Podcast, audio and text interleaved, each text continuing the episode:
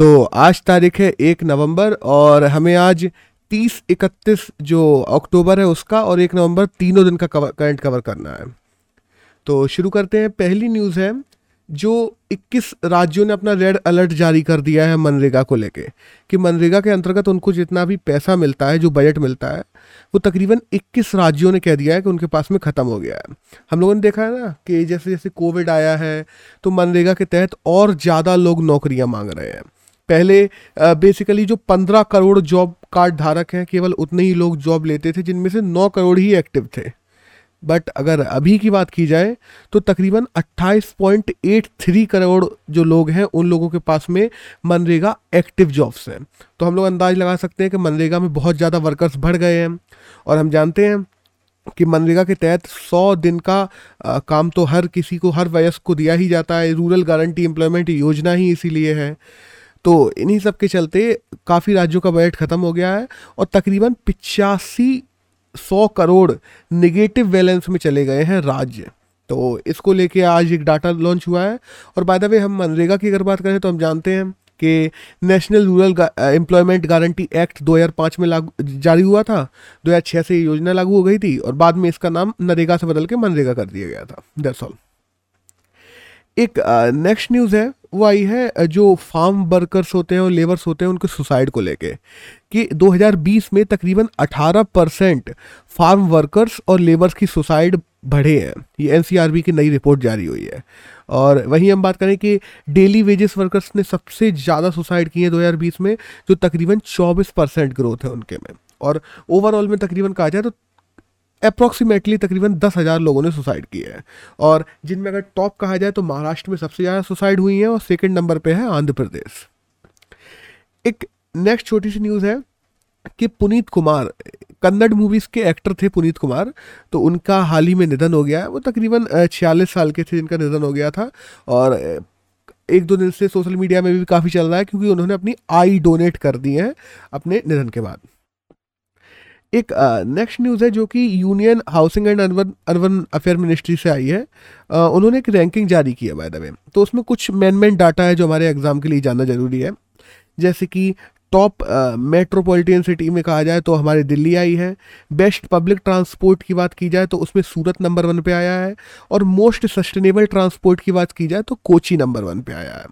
और आ, हम जानते हैं कि किसी भी देश में अगर डेवलपमेंट करना है तो ट्रांसपोर्ट सबसे बड़ी बात होती है। अगर किसी भी देश का ट्रांसपोर्ट सुगम और तेज कर दिया जाए तो उस देश का डेवलपमेंट ऑटोमेटिकली तेज होने लगता है।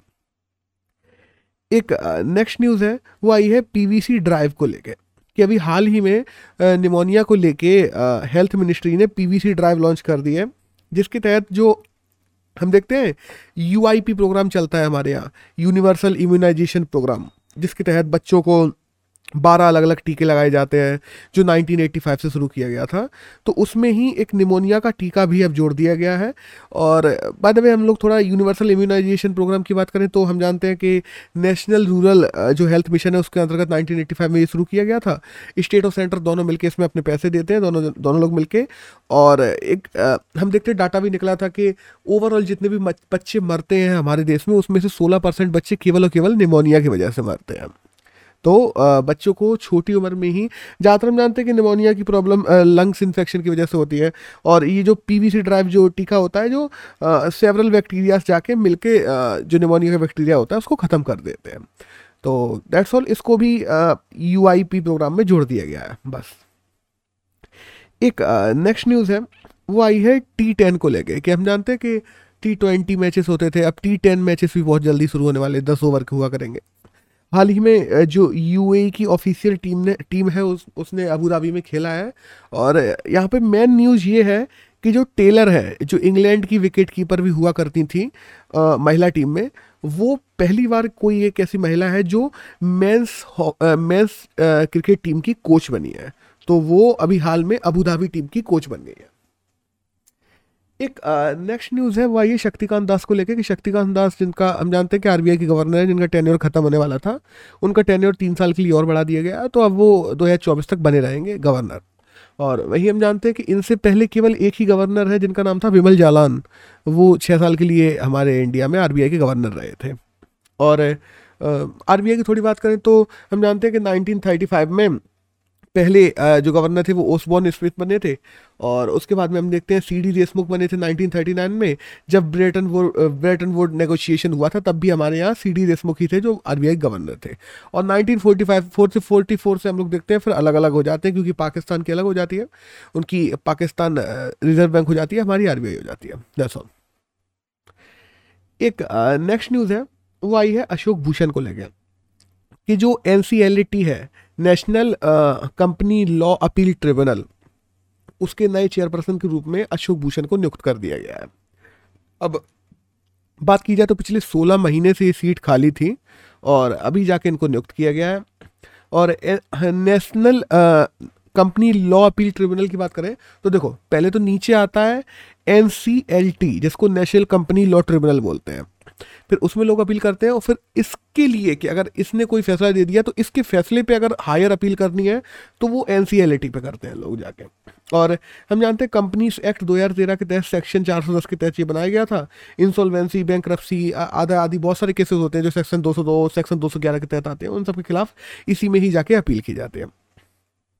और काफ़ी दिन से हम देखते हैं इंडिया में ट्रिब्यूनल्स काफ़ी खाली भी पड़े हैं और जिसको लेके हमारे जो सीजीआई है रमन्ना जी, वो भी काफ़ी गुस्सा है, सरकार से। तो अभी हाल में काफ़ी ट्रिब्यूनल्स के जजेस को भरा भी जा रहा है। एक नेक्स्ट न्यूज़ है, जो कि आई है डीडीसीए को लेके, कि जो दिल्ली की जो क्रिकेट अथॉरिटी है, उसके नए हेड रोहन जेटली को बना दिया गया है। और रोहन जेटली हम जानते हैं, अरुण जेटली के बेटे हैं तो उनको हाल ही में डी का नया हेड बना दिया गया है। बस डेट्स ऑल एक नेक्स्ट न्यूज़ है वो आई है क्लाइमेट वलनरेबिलिटी इंडेक्स को लेके। कि अभी क्लाइमेट वलनरेबिलिटी इंडेक्स 2021 लॉन्च हुआ है। Council of energy environment and water के द्वारा लॉन्च किया गया है ये। और जिसमें हमारे अगर कहा जाए तो असम राज्य को सबसे ज़्यादा वलनरेबल राज्य बनाया बताया गया है। सेकेंड नंबर पर मिजोरम सबसे ज़्यादा है।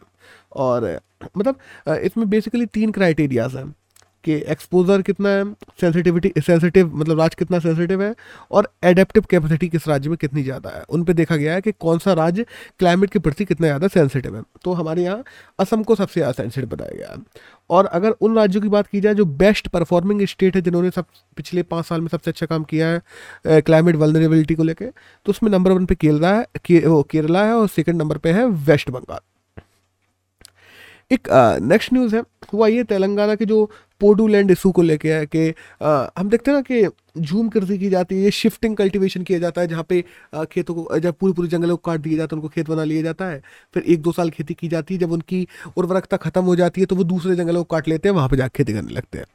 तो जो ऐसे ट्राइबल लोग हैं, उन लोगों को कृषि आधारित उपजाऊ ज़मीन जंगलों के आसपास देने के लिए ही तेलंगाना राज्य ने नया फॉरेस्ट लैंड जो उनका एक्ट है, उसमें अमेंडमेंट लेके आए हैं और कह दिया गया है, जो ट्राइबल लोग हैं, उनको बाकायदा खेती दी जाएगी और खेती कैसे करनी है, ये भी सिखाया जाएगा, जिससे जो पोडू खेती करते हैं वो लोग वहाँ पे, उसको रोका जा सके, क्योंकि हम जानते हैं उस वजह से डेजर्टिफिकेशन हो रहा है तेलंगाना का, सीधी सी बात दैट्स ऑल एक नेक्स्ट न्यूज़ है, वो आई है हरियाणा गवर्नमेंट को लेकर कि बेसिकली जो पंजाब लैंड प्रिजर्वेशन एक्ट था, उसके तहत क्या है ना कि कुछ लैंड का एरिया है जो हरियाणा में आता है। और बेसिकली जब लैंड प्रिजर्वेशन एक्ट की बात की जाए तो उस, उसके अंतर्गत जितना भी एरिया आता है, वो पूरा का पूरा फॉरेस्ट एरिया है, जो उसके सेक्शन थ्री और फोर में आता है। और उस फॉरेस्ट एरिया को हरियाणा गवर्नमेंट गवर्नमेंट ने फॉरेस्ट एरिया मानने से ही मना कर दिया था। और वहाँ पे इंफ्रास्ट्रक्चर प्रोजेक्ट शुरू कर दिए थे। तो बाद में हुआ कि ये बात जब सुप्रीम कोर्ट में गई तो सुप्रीम कोर्ट ने कहा, तोड़ो भाई ये सारे सारे सारे जो भी बन चुके हैं। तो एट दी एंड अभी हरियाणा गवर्नमेंट ने एक एफिडेविट पायत किया और ये कहा है कि हाँ इसमें फोर्टी फोर्टी परसेंट तकरीबन चालीस परसेंट ऐसा एरिया है आ, मतलब पी एल पी पी में जो कि पी एल पी ए में आ, जो कि बेसिकली फॉरेस्ट में आता है और उसको हम तोड़ लेंगे लेकिन पूरे इंफ्रास्ट्रक्चर को तोड़ने की ज़रूरत नहीं है। तो दैट्स ऑल बस एक छोटी न्यूज़ थी। एक नेक्स्ट न्यूज़ है वो आई है क्लाइमेट इन एशिया रिपोर्ट को लेके जो कि हम देखते हैं यूएन की वर्ल्ड मेट्रोलॉजिकल ऑर्गेनाइजेशन के द्वारा जारी की गई है। जिसमें बेसिकली एशिया की रिपोर्ट है तो उसमें कहा गया है डिस्प्लेसमेंट की वजह से इंफ्रा की वजह से इकोसिस्टम लॉस बढ़ता जा रहा है क्लाइमेट चेंज की वजह से, लोग डिस्प्लेस हो रहे हैं इंफ्रा बर्बाद हो रहा है। भाई, हम देखते हैं कि इसमें बेसिकली कुछ डाटा है कि जैसे चाइना को हर साल two thirty eight billion dollar का नुकसान होगा, इससे इंडिया को तकरीबन सेवेंटी एट बिलियन डॉलर का नुकसान हो रहा है। One point three nine degree temperature ज़्यादा रहा है, अगर हम लोग कंपेयर करते हैं उन्नीस सौ इक्यासी से लेकर दो हज़ार दस तक के एवरेज टेम्परेचर को तो इस साल तकरीबन one point three nine degree temperature ज़्यादा रहा है। और ओवरऑल अगर एवरेज टेम्परेचर की बात की जाए तो साल की हर साल बढ़ता चला जा रहा है। तो डेट्स ऑल बस एक न्यूज़ थी। एक नेक्स्ट न्यूज़ है वो आई है uh, हम लोगों ने जो नया इंडिजीनियस लॉन्ग रेंज बम बनाया है उसको लेके कि डीआईडीओ और इंडियन एयरफोर्स दोनों ने मिलके इंडिया में पहला लॉन्ग रेंज बॉम्ब बनाया है इंडिजीनियस तरीके से जिसको उड़ीसा में सफल टेस्ट भी कर लिया गया है। बस इससे ज़्यादा हमारे एग्ज़ाम के लिए कुछ जानना ज़रूरी नहीं इसमें। एक नेक्स्ट न्यूज़ है। वो आई है P one one three five point six class I N S Trishul frigate जो शिप बना रहे थे हम लोग उसको लेके। कि हम जानते हैं कि इंडिया और रशिया के बीच में जो डील हुई थी 500 मिलियन डॉलर की, उसमें चार शिप बनाने की बात की गई थी।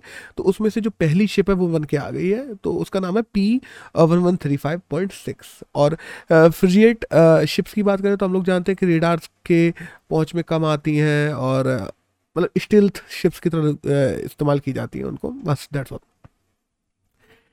एक नेक्स्ट न्यूज़ है। वो आई है आ, वो आई है मतलब कल की हिंदू में थी बेसिकली तो कल इकतीस अक्टूबर था और हम लोग जानते हैं कल दो चीज़ें होती हैं। पहला तो इकतीस अक्टूबर को नेशनल यूनिटी डे भी होता है आ, जो हम जानते हैं कि सरदार वल्लभ भाई पटेल की जयंती पे मनाया जाता है। और दूसरा हम लोग जानते हैं इंदिरा गांधी जी का कल डेथ एनिवर्सरी भी थी। तो दैट्स ऑल एक नेक्स्ट न्यूज़ है। वो आई है नोएडा एयरपोर्ट को लेके। क्योंकि देखो इंडिया में ज़्यादातर अगर बात की जाए तो सबसे ज़्यादा व्यस्ततम एयरपोर्ट कौन सा है? तो इंदिरा गांधी एयरपोर्ट ही है आई एयरपोर्ट, दिल्ली का। और एक अल्टरनेट के रूप में क्विक और इजी बनाने के लिए एयरपोर्ट को, क्योंकि बहुत ज़्यादा लोग वहाँ पे आ रहे हैं। इंदिरा गांधी एयरपोर्ट की बात की जाए तो 2024 तक तकरीबन 9 करोड़ लोग जाएँगे। और उसकी ओवरऑल कैपेसिटी ही 11 करोड़ है। तो वो वही है ना कि एक इंफ्रा पे तुम बहुत ज़्यादा लोड नहीं दे सकते। तो उसी वजह से क्विक और ईजी बनाने के लिए नोएडा एयरपोर्ट का भी निर्माण किया जा रहा है जो 2022 तक बन जाएगा 2024 तक इसको रन किया रन कर दिया जाएगा। इसमें अभी हाल में दो रनवे और दो टर्मिनल बन रहे हैं बस दैट्स ऑल एक नेक्स्ट uh, न्यूज़ है जो आई है राजस्थान को लेकर कि राजस्थान में क्लाइमेट चेंज एक्सपर्टीज ट्रेनिंग के लिए एक रिसर्च इंस्टीट्यूट बनाया जा रहा है। और ये क्या करेगा बेसिकली हम बात करें रिसर्च की बात करें वाइल्ड लाइफ प्रोटेक्शन की बात करें फॉरेस्ट कंजर्वेशन की बात करें इन सब चीज़ों के बारे में सिखाएगा। और बेसिकली ये इतना ज़रूरी नहीं है, लेकिन ये किसके ऊपर काम करेगा? ये Indian state of forest report जो I S F R report दो हज़ार उन्नीस है, उसको ध्यान में रखते हुए काम करेगा। अब I S F R report क्या होती है? बेसिकली ये रिपोर्ट हर दो साल में आती है।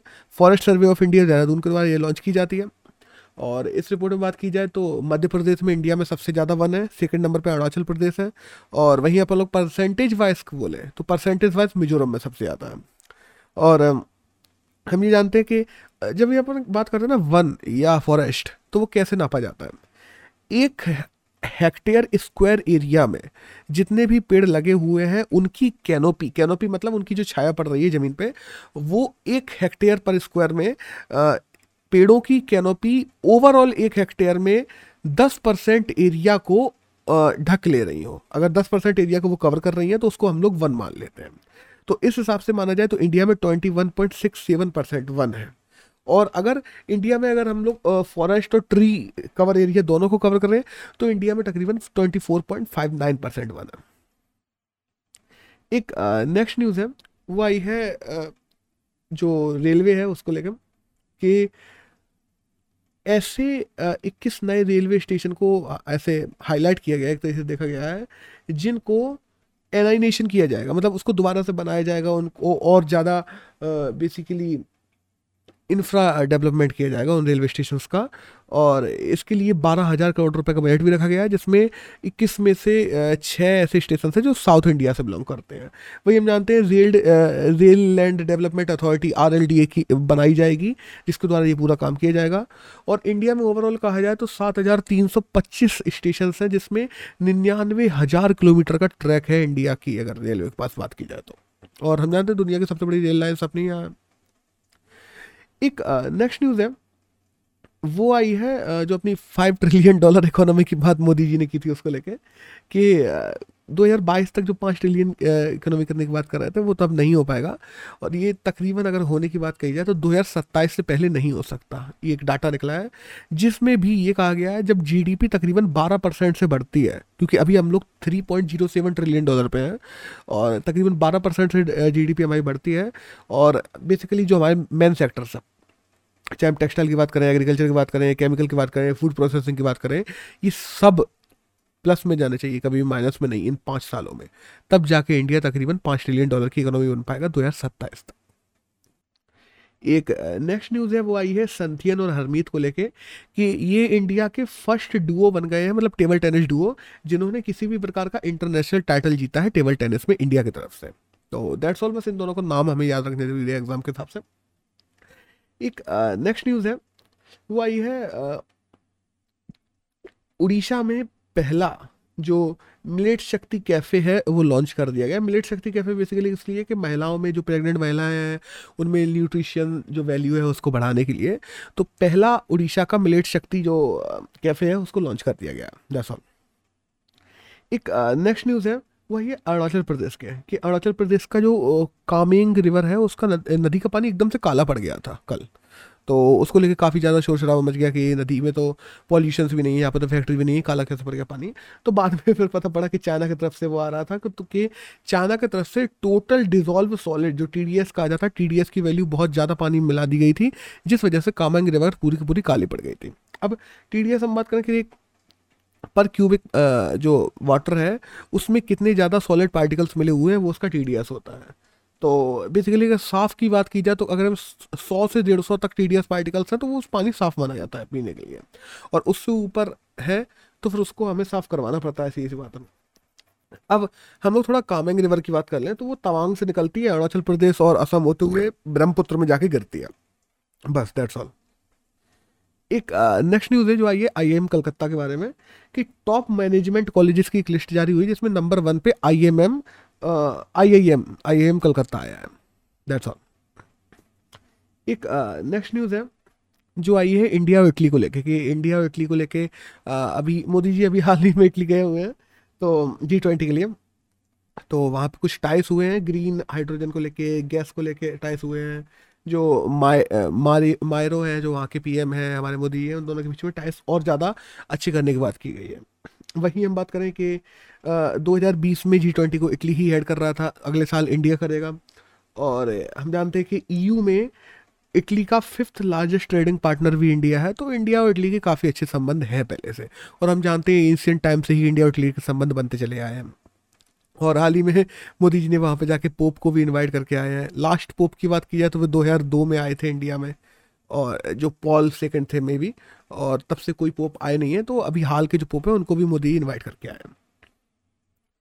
एक नेक्स्ट न्यूज़ है, वो तो जी ट्वेंटी की मीट के बारे में आई है। कि जी ट्वेंटी की जो नई अभी जो मीट हुई है, इसमें जो टाइम बॉन्ड पैक्ट की बात कर रहे थे कि कार्बन न्यूट्रल होने की जो टाइम बॉन्ड पैक्ट है, वो सब करने की ज़रूरत नहीं है। ग्लासगो में भी ये सब निकल के आया है जी ट्वेंटी में। उसके बाद में ये भी कह दिया गया कि सौ बिलियन डॉलर का एक कमिटमेंट करेंगे सारे के सारे देश मिलके। और वो सौ बिलियन डॉलर का कमिटमेंट इसलिए होगा कि जो क्लाइमेट चेंज हो रहा है, उसको टैकल करने के लिए। और इसके अलावा पूरी जी ट्वेंटी मीट में कोई भी ऐसी चीज़ नहीं है जो हमारे एग्ज़ाम के लिए ज़रूरी हो। एक नेक्स्ट न्यूज़ है, वो आइए एक्सीडेंटल डेथ्स को लेके। कि इंडिया में चाहे सुसाइडल डेथ्स बढ़ गई हो, लेकिन एक्सीडेंटल डेथ 2020 में घटी है, तकरीबन 11 परसेंट। पिछले 45 साल में पहली बार ऐसा हुआ है कि इतनी डेथ्स घटी हैं। और हम जानते हैं 2020 में किस वजह से घटी है, क्योंकि आधे टाइम तो लॉकडाउन बना रहा है।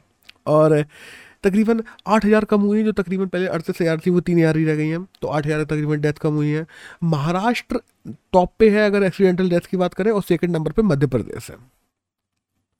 एक नेक्स्ट न्यूज़ की बात करें तो वो आई है जो प्रोजेक्ट फिफ्टीन बी को लेके, कि प्रोजेक्ट फिफ्टीन बी भी एक है, जिसके तहत हम देखते हैं इंडिया में स्टील शिप को निर्माण किया जा रहा था, जो हम देखते हैं स्टील मिसाइल डिस्ट्रॉयर शिप्स होती हैं तो उनमें से पहली शिप जो है उसको तैयार कर लिया गया है। तो दैट्स ऑल बस प्रोजेक्ट फिफ्टीन बी क्या है वो हमें पता होना चाहिए। एक नेक्स्ट न्यूज़ है, वो आई है रेलवे स्कूल्स को लेके हम जानते हैं कि रेलवे स्कूल्स बनाए गए थे, जिससे रेलवे के कर्मचारी जो है, वो अपने बच्चों को रेलवे स्कूल्स में पढ़ा सके। उसमें अफोर्डेबल प्राइसिंग पे अच्छी स्कूलिंग दी जाती थी बच्चों को। लेकिन हुआ क्या? बाद में रेलवे के जो कर्मचारी हैं, उनके बच्चे कम, बाहर के लोग उसमें ज़्यादा पढ़ते हैं। इस वजह से हाल ही में केंद्र सरकार ने फैसला लिया कि रेलवे स्कूल्स को कर दिया जाएगा बंद और उनको केंद्रीय विद्यालय में मर्ज कर दिया जाएगा। तो दरअसल, एक नेक्स्ट न्यूज़ है, वो वो निकल के आई है इंडी जो इंडस डॉल्फिन है, उसको लेके। कि जो इंडस डॉल्फिन हम लोग जानते हैं पंजाब साइड पाई जाती है और फिर हम उधर जानते हैं कि पाकिस्तान पाई जाती है। तो आईयूसीएन की एंडेंजर लिस्ट में तो वो है ही है। तो पंजाब ने हाल ही में कंजर्वेशन पार्क बनाने की बात की है, जिसमें world wildlife wildlife जो फंड है, वो भी मदद करेगा डब्ल्यूडब्ल्यूएफ भी मदद करेगा पंजाब सरकार की, और दोनों मिलकर कंजर्वेशन रिज़र्व बनाएँगे, जिसमें वही है ना कि जो पॉल्यूटेड रिवर है, उनकी, उनको साफ़ करने की कोशिश की जाएगी डॉल्फिन जो मर रही हैं पंजाब में पाई जाती हैं, उनको प्रिजर्व करने की बात की जाएगी इंडस डॉल्फिन की, क्योंकि वो पहले से एंडरजर्ड है। और बेसिकली अगर पूछा जाए कि मर क्यों रही हैं तो डैम्स बन रहे हैं गैराजेस बन रहे हैं बड़े बड़े रिवल रिवल पॉल्यूटेड ज़्यादा हो रही हैं मरीन टाइम जो स्ट्रक्चर है वो बिगड़ता जा रहा है इको इकोलॉजिकल डाइवर्सिटी बिगड़ती जा रही है, जिस वजह से ये डॉल्फिन मर रही है। एक नेक्स्ट न्यूज़ की बात की जाए तो वही है under twenty three Asia cup को लेके, जो फुटबॉल का होता है, कि भारत पहली बार under twenty three Asia cup के, अभी तो केवल ग्रुपिंग स्टेज चल रही है कि उसमें क्वालिफाई कौन करेगा, कौन एशिया कप खेल पाएगा। तो उसमें पहली बार इंडिया सेकंड नंबर पे आया है। किर्गिस्तान को कल हम लोगों ने हराया और सेकंड नंबर पे चल रहा है। बाय द वे याद रखना, हर ग्रुप में से केवल नंबर वन पे जो होता है, वही एशिया कप के लिए क्वालिफाई करता है। तो इंडिया सेकंड पे आया है, ये भी इंडिया का बेस्ट ही है। तो इसी से हम अंदाज़ा लगा सकते हैं, इंडिया अभी तक एशिया कप भी नहीं खेलता है। तो फीफा तो बहुत दूर की बात है।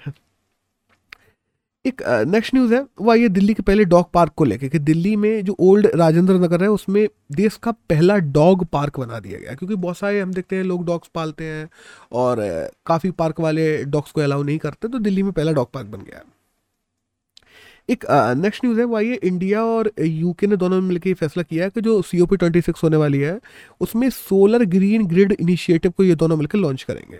और सोलर इलेक्ट्रिसिटी को आगे बढ़ाने के लिए बेसिकली और हम जानते हैं कि वन बेल्ट नहीं, क्या कहते हैं? One earth, one belt, one green, ये इनिशिएटिव जो लॉन्च किया गया था इंडिया के द्वारा, उसको भी ये सोलर ग्रीन ग्रिड इनिशिएटिव आगे बढ़ाएगा।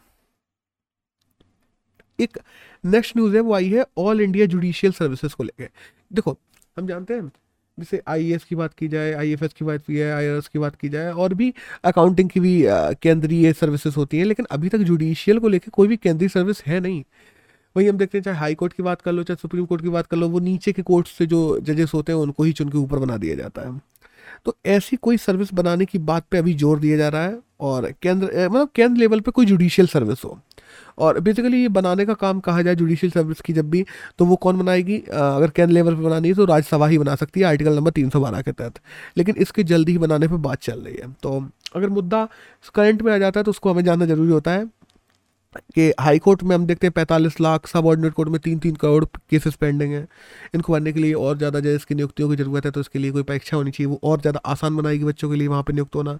वहीं हम देखते हैं कि ऑल इंडिया जजेस association versus union of India case हुआ था नाइनटीन में, जिसमें भी ये कहा गया था कि ऑल इंडिया जुडिशियल सर्विसेज़ बननी चाहिए, क्योंकि राज्यों ने अपनी जुडिशियल सर्विसेज़ बना के रखी हैं, लेकिन इंडियन लेवल पर अभी तक कोई भी जुडिशियल सर्विस सेवा नहीं है। तो अब देखते हैं आगे क्या होता है। एक नेक्स्ट न्यूज़ आई है। वो आई है जो फिनटेक कंपनीज़ हैं, उनके लेके सेंटर फॉर एक्सीलेंस सेटअप किया जा रहा है कर्नाटका के द्वारा। तो कर्नाटका गवर्नमेंट ने कह दिया कि जितनी भी फिनटेक कंपनीज़ हैं, उनके ऑनर्स हैं, उनको फंडिंग को लेके, उनके जो सॉफ्टवेयर टेक्नोलॉजी पार्क को लेके जो मैंगलोर में बनाया जा रहा है, उन सभी को लेके एक सेंटर फॉर एक्सीलेंस सेटअप किया जाएगा कर्नाटक में। दैट्स ऑल एक नेक्स्ट न्यूज़ है, वो आई है चेन्नई मैसूर शताब्दी एक्सप्रेस को लेकर कि चेन्नई और मैसूर शताब्दी एक्सप्रेस इंडिया की पहली ऐसी एक्सप्रेस बन गई जिसको आई एम एस सर्टिफिकेट दिया गया है इंटीग्रेटेड मैनेजमेंट सिस्टम सर्टिफिकेट तो बेसिकली उनका मैनेजमेंट अच्छा है तो उसके लिए सर्टिफिकेट मिलता है। और कुछ सर्टिफिकेट्स की हम लोग बात कर ले, ज़्यादातर आई एस ओ मानक मानक है, जो पेपर में पूछे जाते हैं। तो I S O nine thousand one होता है, जो क्वालिटी मैनेजमेंट के लिए दिया जाता है। फोर्टीन थाउज़ेंड वन होता है जो इन्वायरमेंटल मैनेजमेंट के लिए दिया जाता है। फोर्टी फाइव थाउज़ेंड वन होता है जो कि occupational health health and safety management के लिए दिया जाता है। ट्वेंटी सेवन थाउज़ेंड वन होता है जो हम देखते हैं इंफॉर्मेशन सिक्योरिटी मैनेजमेंट के लिए दिया जाता है। और फाइव थाउज़ेंड वो फिफ्टी थाउज़ेंड वन होता है जो कि एनर्जी मैनेजमेंट के लिए दिया जाता है। तो दैट्स ऑल बस इससे ज़्यादा तो पेपर में नहीं पहुँचेंगे। एक नेक्स्ट uh, न्यूज़ है। जो आई है गति शक्ति ट्रेन को लेके। क्योंकि हाल ही में दिवाली का सीज़न चल रहा है, बहुत से लोग अपने घर पे जा रहे हैं तो दिल्ली से पटना के बीच में एक सौ किलोमीटर की रफ्तार से चलने वाली हाई स्पीड ट्रेन शुरू की गई, जिसका नाम है गति शक्ति तो बस दैट्स ऑल एक नेक्स्ट न्यूज़ है, वो आई है स्वामित्व फंड को लेके S W A M I T H Swami fund तो इसका फुल फॉर्म है special window for affordable and mid income housing नाम से ही समझ में आ रहा है कि जो मीडियम रेंज हाउसिंग होते हैं, उनको अफोर्डेबल फंडिंग उपलब्ध करवाना, अच्छे दामों पर लोन उपलब्ध करवाना तो इसके लिए महाराष्ट्र गवर्नमेंट के द्वारा ये लॉन्च की गई है फंड स्वामी फंड और बेसिकली एक ऐसे है कि हज़ार लोगों को तकरीबन हर साल इसमें घर दिया जाएगा, और मुंबई में बेसिकली ज़्यादातर घर बन रहे हैं इसके, हज़ार घर मुंबई में बनेंगे, और ओवरऑल महाराष्ट्र की बात की जाए तो तकरीबन दस हज़ार घर बन हर साल.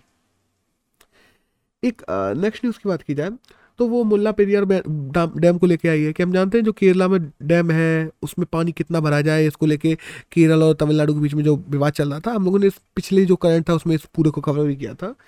तो इसका जो फैसला आया वो आ गया है कि 139.50 फीट सुप्रीम कोर्ट ने फैसला दे दिया है कि इतना ही पानी भरा जाएगा मुल्ला पेरियार डैम में, इससे ज़्यादा नहीं। तो दैट्स ऑल इसमें तीनों दिन की हमारे करंट तो यहीं ख़त्म होता है और यहाँ से एडिटोरियल शुरू होते हैं आज के। तो एक पहला एडिटोरियल आया है, वो आया है, बच्चों में न्यूट्रिशियस वैल्यू को लेकर। कि देखो, जैसे जैसे स्कूल ओपन हो रहे हैं, हम जानते हैं लर्निंग लॉस तो हुआ है लर्निंग लॉस पे काफ़ी बात चल रही है। हम लोगों ने भी करंट में काफ़ी बात कर रखी है इसकी लेकिन लेकिन वही हम बात करें ना, कि अभी भी बच्चे वैक्सीनेटेड नहीं हैं, और बच्चे जब वैक्सीनेटेड नहीं होते तो सबसे बड़ी प्रॉब्लम होती है उनमें इम्यूनिटी की। और इम्यूनिटी तभी उनमें आएगी जब उनको अच्छा न्यूट्रिशन मिल रहा हो, अच्छी न्यूट्रिशियस वैल्यू मिल रही हो। पोषण आहार अच्छा मिल रहा हो। लेकिन पर्या कई परिवार अपने बच्चों को पर्याप्त तो पोषण आहार नहीं दे पाते हमारे यहाँ। क्योंकि, देखो वैसे बेसिकली सरकार क्या करती थी मिड डे मील चलाती थी आंगनबाड़ी चलाती थी, जिससे बच्चों में पोषण आहार बना रहे। बट कोरोना आया, सब कुछ बंद हो गया न्यूट्रिशियस लॉस बहुत ज़्यादा हो गया बच्चों का। अब भारत में मल्टीपल प्रॉब्लम और भी है इसके अलावा। हम देखते हैं कि अंडर न्यूट्रिशन की प्रॉब्लम है ही है वेस्टिंग की प्रॉब्लम है अंडर वेट की प्रॉब्लम है, वहीं वहीं कुछ बच्चों में ओबेसिटी की प्रॉब्लम है कि वो इतना ज़्यादा खा ले रहे हैं कि वो मोटे हो जा रहे हैं। तो वो भी उनकी न्यूट्रिशियस वैल्यू को ओवरऑल गिरा रहा है। क्योंकि जब भी हम न्यूट्रिशन की बात करते हैं ना माल न्यूट्रिशन की बात करते हैं।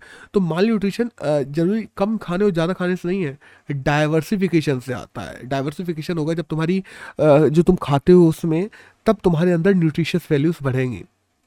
अगर हम बात करें ना, कि अभी सबसे पहली ज़रूरत जो है सरकार की, स्कूल खोलने के साथ ही साथ में, बच्चों में न्यूट्रिशन को भी उपलब्ध करवाना, क्योंकि फ़िज़िकल एक्टिविटीज़ भी बच्चों की कम हो गई है, हम देखते हैं। कोरोना से पहले जो बच्चे थोड़ी बहुत फ़िज़िकल एक्टिविटीज़ करते भी थे, वो ऑनलाइन शिफ्ट हो गए, उसके बाद में मतलब बाहर खेलना तो बंद ही हो गया ओवरऑल तो फ़िज़िकल एक्टिविटीज़ भी, वो न्यूट्रिशन जो हम अपने अंदर ले रहे हैं, वो भी शरीर में लगे, इसके लिए ज़रूरी होता है कि इंसान फ़िज़िकल एक्टिविटीज़ करे, जो भी बंद हो गई है।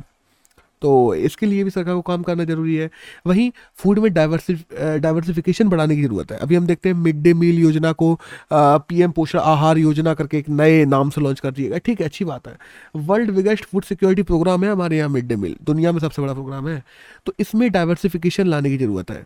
हाई कैलोरी स्नैक्स को कम करने की ज़रूरत है। ज़रूरी नहीं मतलब हाई कैलोरी स्नैक्स जैसे चॉकलेट मान लो। चॉकलेट हाई कैलोरी स्नैक है बट वो बच्चों की न्यूट्रिशियस वैल्यूज़ को पूरा नहीं करता है। डाइवर्सिफिकेशन की ज़रूरत है। अगर बेसिक बात कही ना कि समाज में लोगों में अवेयरनेस भी बढ़ाने की ज़रूरत है इसको लेके। बजट पर मील पर चाइल्ड जो सरकार देती है, उसको बढ़ाने की ज़रूरत है, जिससे बच्चों के लिए और अच्छा भोजन उपलब्ध करवाया जा सके स्कूलों में भी। और वहीं हम जाने डाइवर्सिटी की तो हमने बात कर ली, वो तो बढ़ाने की ज़रूरत है ही है एट द एंड और हंगर इंडेक्स में हम इतने पीछे चल रहे हैं, हम देख चुके हैं, अभी एक सौ नंबर पे आए हैं। तो इन सब चीज़ों को देखते हुए, इस सब चीज़ इन चीज़ों पे भी ध्यान देना ज़रूरी है। अब वो बात अलग है कि हंगर इंडेक्स को हमारी सरकार ने पूरी तरह का नकार दिया है बट हम आँखें बंद तो नहीं कर सकते थी इसी बात तो दैट्स ऑल इस एडिटोरियल में तो यही था कि जितना हम लर्निंग लॉस पे ध्यान दे रहे हैं उतना ही हमें बच्चों के न्यूट्रिशनस लॉस पे भी ध्यान देने की ज़रूरत है। अब यहाँ पे एक नेक्स्ट एडिटोरियल आया, है डेथ पेनल्टी को लेके कि हम देखते हैं ना बच्चे बेसिकली कि जो बड़े हैं सॉरी बच्चे क्या? जितने भी लोग हैं जिनको डेथ पेनल्टीज दी जाती हैं लोगों का अपना अपना मानना है। कुछ लोग कहते हैं डेथ पेनल्टी दी जानी चाहिए कुछ लोग कहते हैं डेथ पेनल्टीज नहीं दी जानी चाहिए किसी को भी। बट यहाँ बात आती है मेंटल इलनेस लोगों की कि क्या आ, कोई भी इंसान जो मेंटली इल है उसको डेथ पेनल्टी दे देनी चाहिए? और इस पर भी लोगों के अपने अपने मत हैं कि हाँ हीनियस क्राइम है तो देनी चाहिए ये वो फ्लैट लेकिन ठीक है। अब सोचो एक मेंटल हेल्थ मेंटल हेल्थ किसी की सही नहीं है, वो पहले से इल बंदा है। उसको एक पर्टिकुलर डायरेक्शन में लोगों ने कह दिया कि हाँ ये पत्थर मारना सही है, या ये गाड़ी चढ़ा देना लोगों पर सही है अच्छा है ये, वो उसने चढ़ा दी। हीनियस क्राइम भी कर दिया। तो क्या वो सच में उसकी गलती है? हम इंडिया उन देशों में से आते हैं, पचपन देश जो बचे हुए हैं, जिनमें आज भी लोगों को फांसी दी जाती है। और बहुत ज़्यादा देशों में फांसी देना बंद कर दिया डेथ सेंटेंस लेकिन इंडिया में दिया जाता है। लेकिन डेथ सेंटेंस देने से पहले क्या हम लोग मेंटल कंडीशंस को ध्यान में रखते हैं? लोग देखो, लोग बेसिकली जो मेंटल हेल्थ को लेकर लोग ज़्यादा सेंसिटिव नहीं है हमारे देश में। हमारे देश में तो मेंटल हेल्थ को कुछ मानते भी नहीं है। अभी फिर भी थोड़ी बहुत अवेयरनेस होना शुरू हो गई है, हम मानेंगे, लेकिन एक समय तक तो मेंटल हेल्थ पे कोई ध्यान भी नहीं देता था। और आज भी जब हम टीयर थ्री सिटीज़ में या गाँव में जाते हैं तो देखते हैं कि वहाँ पर मेंटल हेल्थ पर आज भी ध्यान नहीं दिया जाता लोगों के। तो बेसिकली जो लोग गरीबी में जीते हैं ज़्यादातर, और इंडिया में ज़्यादातर लोग गरीबी में जी रहे हैं जो लोग गरीबी में जीते हैं, उनको अच्छा पोषण नहीं मिल रहा, अच्छी ओवरऑल चीज़ें नहीं मिल रही। उन तो उनमें मेंटल हेल्थ प्रॉब्लम्स होने की और ज़्यादा कहते हैं चांसेस और ज़्यादा बढ़ जाते हैं। और जब किसी की मेंटल हेल्थ प्रॉब्लम्स होंगी तो उसके गरीब होने के चांसेस भी और ज़्यादा बढ़ जाते हैं। वो तो दोनों चीज़ें वाइस वर्षा हो गया। तो मेंटली अनफिट जब कोई बंदा है, और किस, कोई भी मानसिक, ग्रसित रूप से अपराधी है तो उसको जो डेथ सेंटेंस मिला है, उसको बदल के लाइफ इम्प्रिजमेंट में बदल लेना चाहिए। ये इस एडिटोरियल में लिखा हुआ है। मैं मानता हूँ इस पर सबके मत अलग अलग हो सकते हैं। इस एडिटोरियल में ये लिखा हुआ है। और वहीं कोर्ट को केवल और केवल लीगल अप्रोच को ना देखते हुए साइको सोशल अप्रोच को भी देखना चाहिए। उसको ये देखना चाहिए कि क्या वो जिस सोसाइटी से आता है, जिस सोशल बैकग्राउंड से आता है, क्या वो इस पर कितना इम्पेक्ट डाल रहा था? क्या वो मेंटली उस समय उतना स्टेबल था जिस समय उसने वो क्राइम किया। इन सब चीज़ों पे भी ध्यान देना ज़रूरी है। क्योंकि जैसे मान लो, एक बच्चा है जिसके लिए जो ट्वेल्थ में या टेंथ के लिए पढ़ता है, उसके लिए अपनी फेयर जो वो कॉपी लेके घूम रहा है, जिसमें उसका जो उसने पढ़ा हुआ है, साल भर वो सब चीज़ें वो उसके लिए बहुत ज़्यादा ज़रूरी है। कोई आया जो उससे छीन के भागा, उसने मारा, वो मर गया। लेकिन इसका मतलब ये तो नहीं है कि उस बच्चे ने उस, उसको जान के मारा। क्या वो बच्चा उस समय मेंटली उतना प्रिपेयर था? क्या बच्चा या मतलब ऐसी बहुत सारी सिचुएशन होती है। तो वो मेंटल इलनेस पे जब बात आती है ना तो उन पे भी उन साइको सोशल अप्रोचेस पे भी ध्यान देना ज़रूरी है कोर्ट्स को केवल और केवल लीगल अप्रोचेस पे ना देखते हुए। और सीधी सी बात है कि कोई भी व्यक्ति जो पहले से मानसिक बीमार है उसको फांसी देने से हमें क्या ही कौन से ही उद्देश्य हमारे पूरे हो जाएँगे? इसमें ये बात की गई है। तो डेट्स ऑल बस इस आर्टिकल में तो यही कहा गया था। और पिछले तीन दिन की बात करें हम, कि तीस और इकतीस अक्टूबर और एक नवंबर तो इनके करंट में हमारे एग्ज़ाम के लिए तो इतना ही जानना ज़रूरी था। That's all